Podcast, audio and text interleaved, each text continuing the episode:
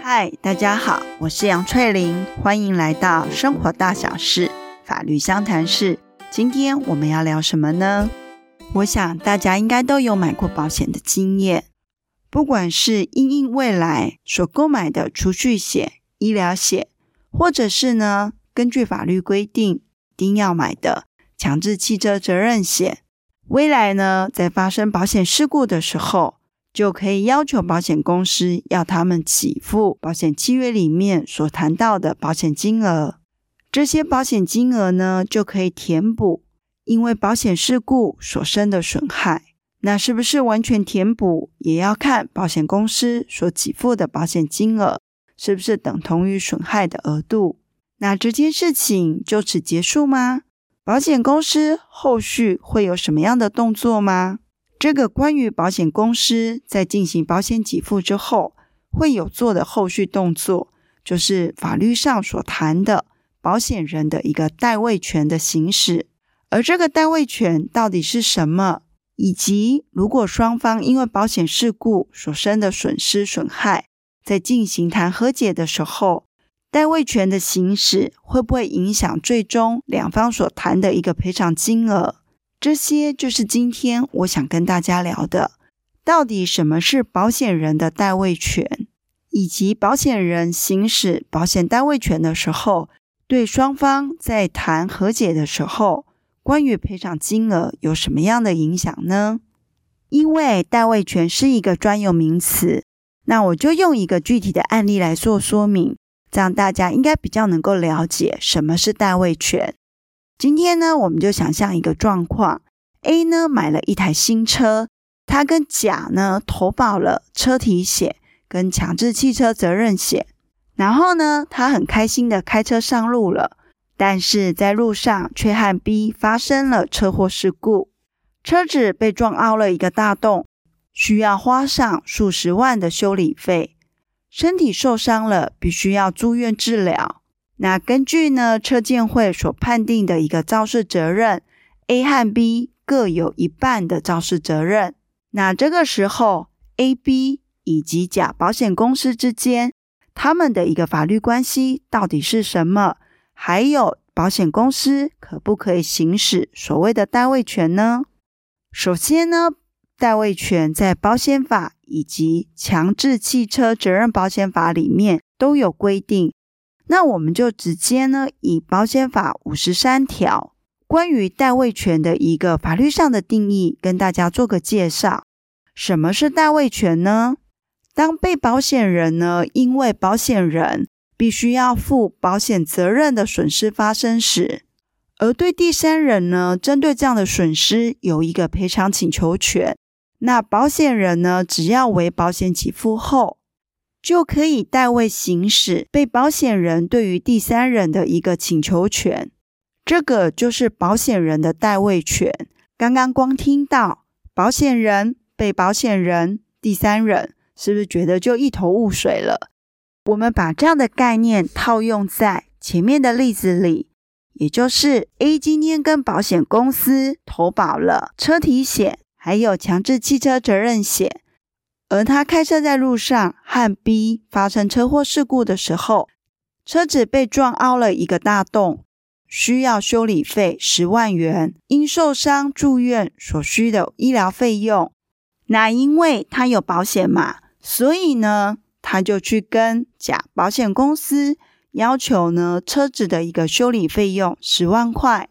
也向 B 的一个投保公司。要求给付医疗费用十万元。那针对车子受损的部分，甲保险公司在给付给 A 十万元的修理费后，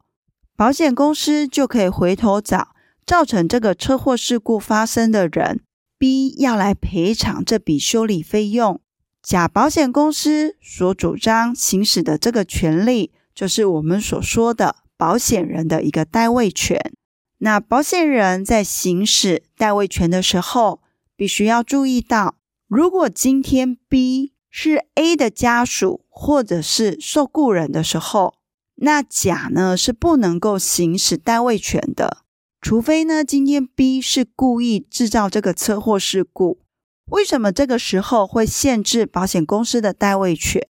因为这个时候呢，当 A 和 B 有家属关系，或者是雇佣人、受雇人关系的时候，他们就是一体的。当保险公司你给了 A 一笔钱，但是同时呢，又从 B 身上拿回一样钱的时候，那对于 A、B 这个一体的单位来说，他们并没有从保险公司拿到任何的一个赔偿给付，那这样就失去他们购买保险主要是为了要填补损害、分散风险的目的。所以今天当 A、B 之间有特殊的关系，而且呢，B 又不是出于故意的行为来做这件事情的时候，保险公司在这个时候是不能够主张要行使代位权。那另外还有一点就是，法律上呢，赋予保险公司拥有代位权，这是一种法定的在之移转，也就是呢，本来是 A 要对 B 去主张损失赔偿请求权这样的一个权利。就转由呢保险公司甲来对 B 进行主张，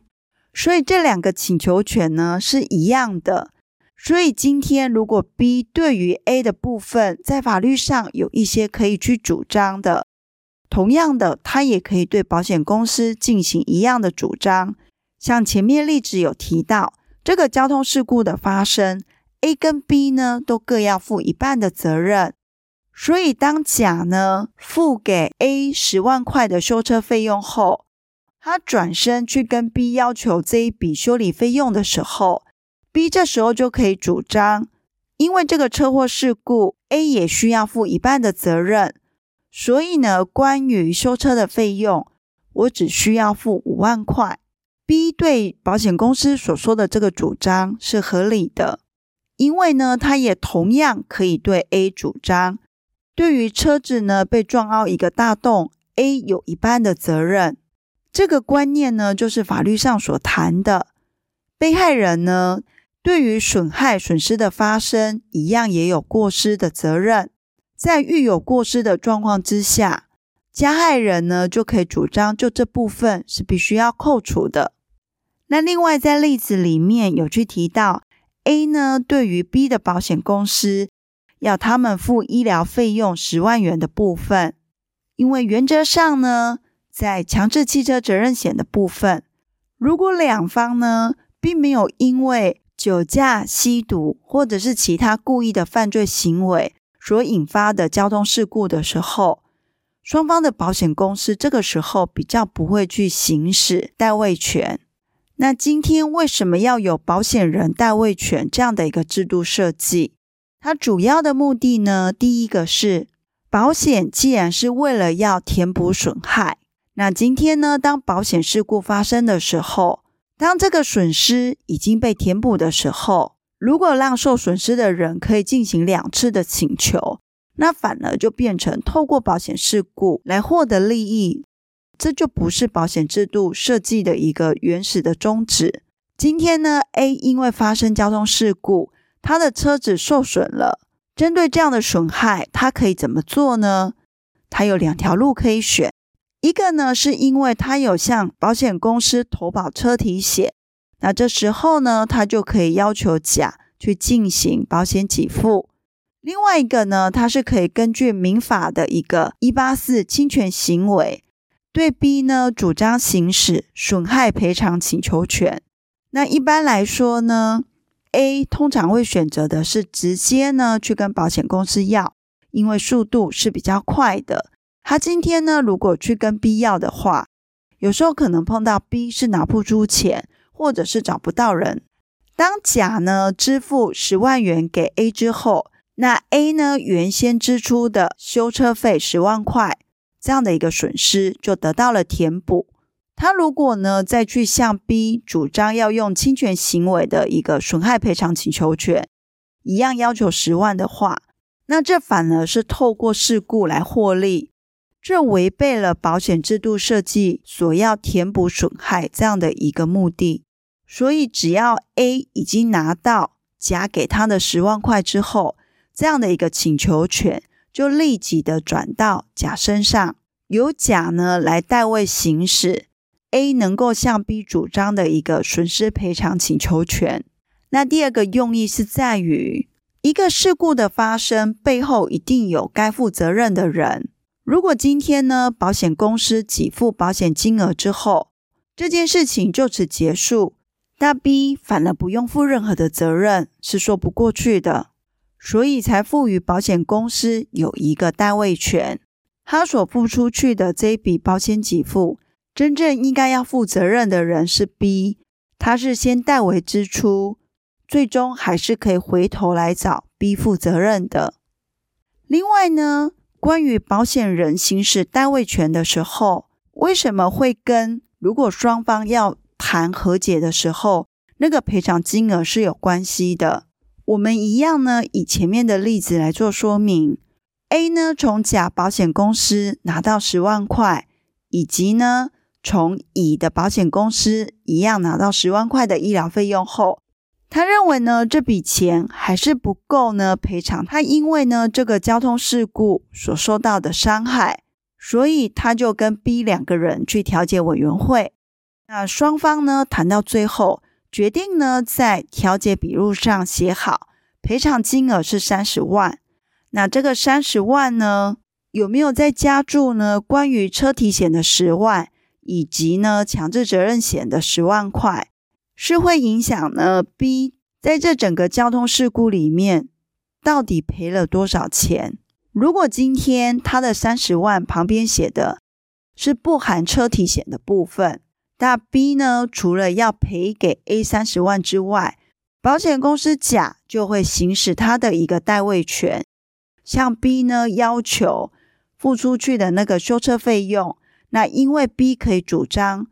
A 是遇有过失，所以十万块呢，B 只需要付五万块就够了。那这时候呢，B 所付出去的钱就会是三十万加五万块。那如果今天他的三十万加注说含有车体险的部分，那 B 呢，在整个这个交通事故里面，他所付出去的一个赔偿金额就是三十万，分别呢是五万块的部分给保险公司。另外二十五万呢，就是付给 A。那如果呢，今天在调解笔录上就直接写 B 呢，应该要付给 A 多少的赔偿总额？关于呢，有没有内含强制汽车责任险或者是车体险里面保险公司的一个代位权行使都没有写明，而只在后面加注整个事故的赔偿金额就是三十万，其他的权利呢就全数的抛弃。那这时候呢，如果当 B 给付给 A 三十万之后，甲公司呢，他来行使一个代位权的时候，B 跟甲公司说：“你这个代位权是从 A 这边来的，但是 A 呢都已经跟我谈好，就是三十万，其他的权利呢一概都抛弃，所以甲公司这个时候你就不能够对我主张代位权。”B 这样的说法正确吗？我们呢，刚刚所举的例子，A、B 谈调解之前，A 已经从甲公司拿到了车体险的保险给付十万块。那这个时候呢，A 本来可以对 B 主张的侵权行为的请求权，就已经移转给甲公司了。所以它在于调解时所写下的其他所有权利都抛弃，十万块车子的一个修复费用的请求权。已经是在甲公司身上，A 所抛弃的是甲的权利，抛弃别人的权利，除非得到别人的一个承认，否则就不会产生法律上的效力。所以甲呢，还是可以对 B 针对车体险所支付的金额去要求他负责。小杰今天所讲的，主要呢是要跟大家介绍。什么是保险人的一个代位权？为什么要有代位权这样的一个制度设计？主要呢是避免被保险人呢因为这个损害的发生，因此有双重获利，以及呢事故的发生，应该呢是要让该负责任的人负责。保险公司呢先为保险给付，其实对于被保险人来讲，就是等于他在填补损害上。是可以得到比较快的一个效率上的填补，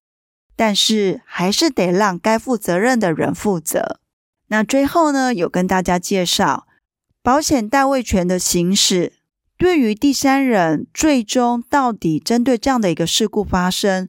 付出了多少的一个赔偿总额是有关联的。